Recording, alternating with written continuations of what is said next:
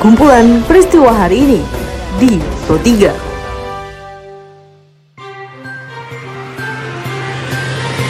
Halo pendengar, saat ini Anda sedang mendengarkan kumpulan peristiwa Pro 3. Pada podcast ini, saya akan mengulas terkait isu-isu aktual yang saat ini masih hangat atau ramai diperbincangkan di sekitar kita. Tentu saja pendengar nanti akan saya hadirkan cuplikan informasi dari reporter kami. Bersama saya Tika Nantia, Inilah kumpulan peristiwa Pro 3 di ruang dengar podcast Anda. Pendengar sebelum saya masuk ke dalam beberapa isu aktual yang akan saya hadirkan sesaat lagi, saya mengundang Anda untuk mampir ke laman berita kami di rri.co.id. Anda juga bisa memfollow sosial media kami di Instagram, Twitter, juga Facebook dengan mengetik at RRI Programa 3 di kolom pencarian Anda. Informasi pertama pendengar datang dari lingkungan Sulawesi Selatan di mana Gubernur Sulsel Nurdin Abdullah mengatakan bahwa beberapa kebijakan yang diambil oleh pemerintah pusat mengacaukan skenario pemerintah daerah. Hal itu diliput oleh reporter kami Rini Hairani yang kemudian mengabarkan bahwa hal itu dinyatakan gubernur terkait penanggulangan pandemi COVID-19. Dan pernyataan tersebut pendengar disampaikan oleh gubernur kepada Dewan Pengawas LPPRRI Tantri Relatami dalam seminar daring bertajuk Siapkah Indonesia menuju New Normal Life di Jakarta? Seperti kebijakan-kebijakan yang dilakukan, ya seperti misalnya awalnya kan sudah menutup penerbangan ya. Dari satu bupati saya yang di pulau itu mereka minta Pak Gubernur usahakan minta supaya penerbangan ke pulau kami jangan dibuka karena mereka itu masih steril. Jadi saya kira itu mbak kunci pada konsistensi, yang kedua adalah disiplin dan kepatuhan. Ini bisa kita lakukan dengan cepat pemutusan uh, penularan COVID-19. Pendengar pada hari Rabu kemarin, Kemenristek BRIN meluncurkan 9 produk inovasi utama dari berbagai lembaga penelitian untuk mempercepat penanganan pandemi COVID-19. Dalam liputan reporter Rizky Supermana, Menristek Kepala BRIN Bambang Brojonegoro menyebut bahwa dalam peluncuran inovasi COVID-19, melibatkan perguruan tinggi, industri, dan juga swasta untuk berperan menciptakan produk kesehatan. Rapid test kit buatan peneliti dalam negeri yang terus dikembangkan dari segi akurasi, metode uji yang lebih mudah, serta komponen reagen yang lebih sesuai dan mudah didapat.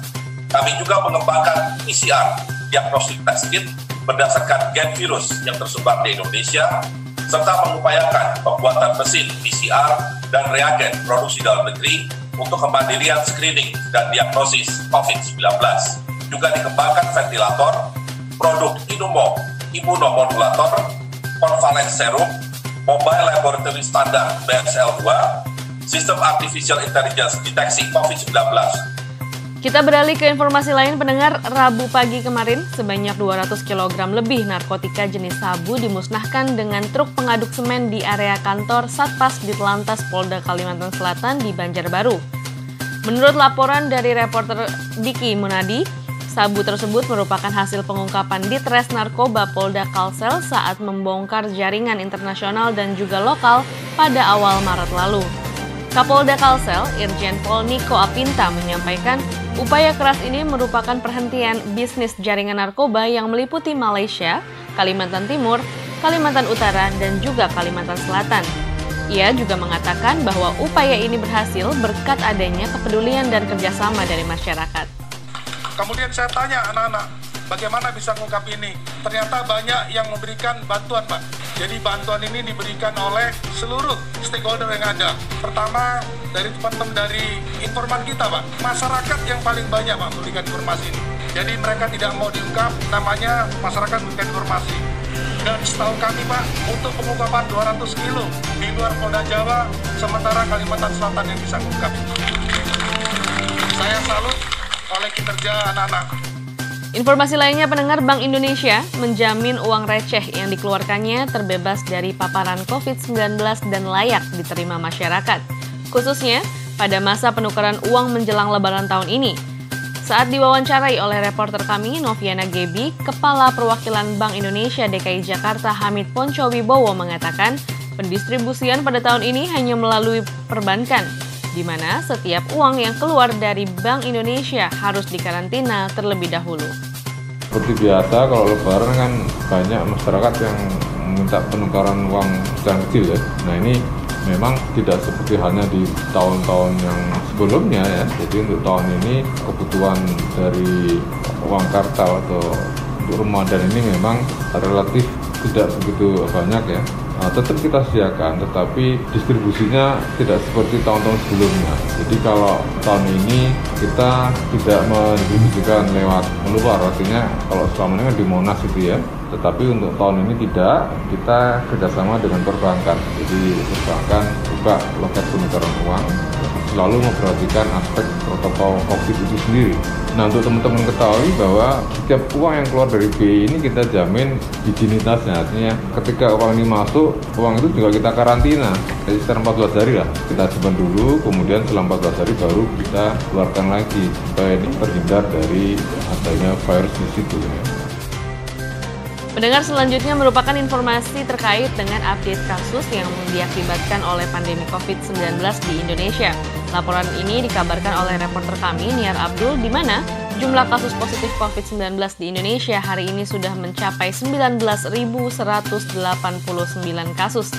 Dengan tambahan 693 kasus baru, dan dari keseluruhan jumlah kasus, kabar baik pasien yang sembuh juga mengalami kenaikan, yaitu sebanyak 108 orang sehingga jumlah akumulatif kasus sembuh mencapai 4.575 kasus sembuh.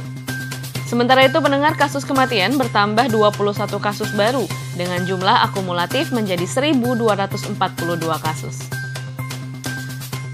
Juru bicara pemerintah terkait COVID-19 di Indonesia, Ahmad Yuryanto, mengatakan Pandemi yang terjadi saat ini juga merupakan bentuk ujian atau kembali membangkitkan rasa kesatuan dalam bersama-sama memutus rantai penularan COVID-19 ujian untuk kembali membangkitkan rasa kebersamaan kita, rasa gotong royong kita dalam rangka untuk memutus rantai penyebaran COVID-19 ini.